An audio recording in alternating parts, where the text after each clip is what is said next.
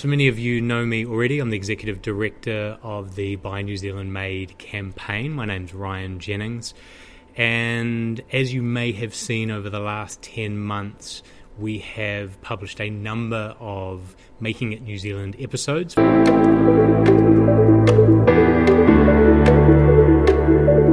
featuring what New Zealand manufacturers and makers are making in New Zealand. It's been super exciting to see that firsthand. Uh, but I realize there is a bit of a gap because I haven't talked about what we actually do. Uh, and so I want to, through this uh, video and also for those listening on the podcast, talk about actually what the Buy New Zealand Man- Made campaign offers to businesses and what you get for your annual license fee.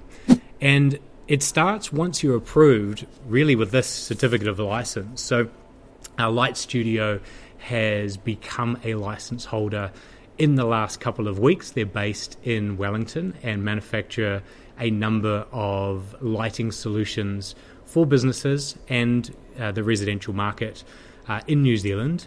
And now that they've got their certificate, well, I'm holding it now, but they'll get it in the next couple of days. Uh, they can add this Kiwi trademark to their lights. And what that means is when a consumer goes into their studio or sees their product online, they get to see which of those products are manufactured here versus the products that are imported to New Zealand, which Light Studio also does.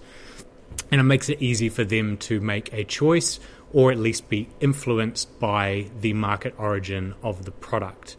Uh, there are a number of ways that Light Studio could add the Kiwi trademark to their product. Uh, the easiest way, particularly for a light, would be to add stickers, and we provide these stickers to New Zealand businesses to apply to their products to make it easy for them. So this sticker here is one of the middle sizes. We do have a, a larger size uh, here, which this is the, the classic uh, retro blue and red.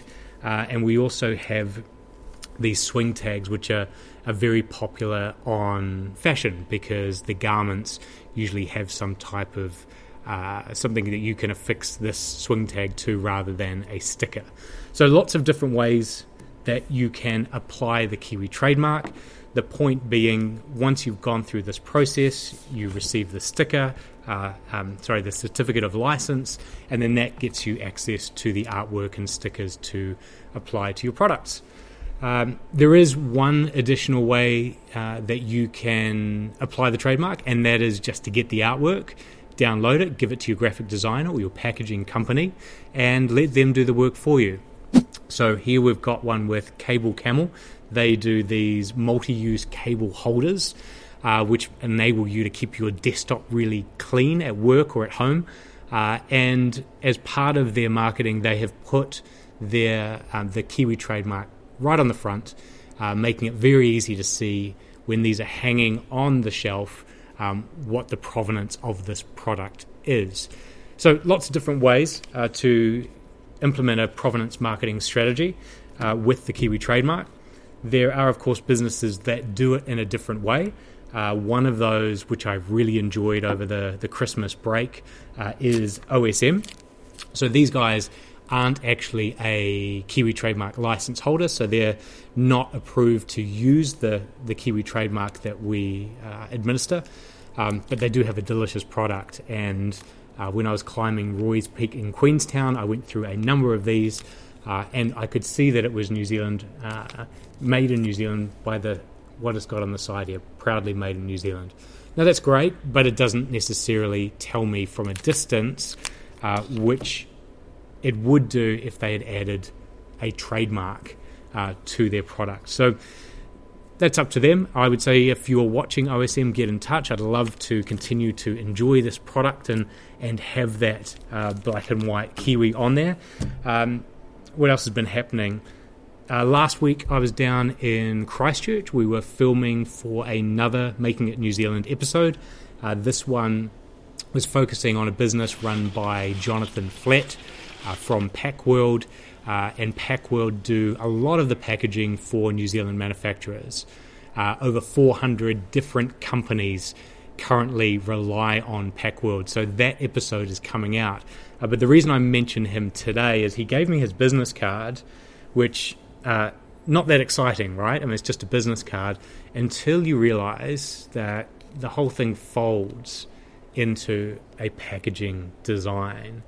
So little things like that can tell uh, people about your business, about what you do, uh, and about making that little difference something that you end up talking about, which has worked here, Jonathan. I'm now talking about your business to the New Zealand made community. Uh, so I hope you get some more packaging customers from it, particularly those that are moving away from plastic to cardboard manufacturing. So um, that's it for today. Uh, what we'll be doing in future on these episodes is highlighting more of the products that are New Zealand made. So if you've got a product you would like to have featured here, send it in to us and we'll queue it up and we'll talk about it here both on the podcast uh, and through the video that will go out through Facebook, Instagram, LinkedIn, and, and all our channels. Uh, otherwise, you know, get in touch if you've got a question about what this Kiwi trademark could mean for your business, and uh, we'll see if we can help.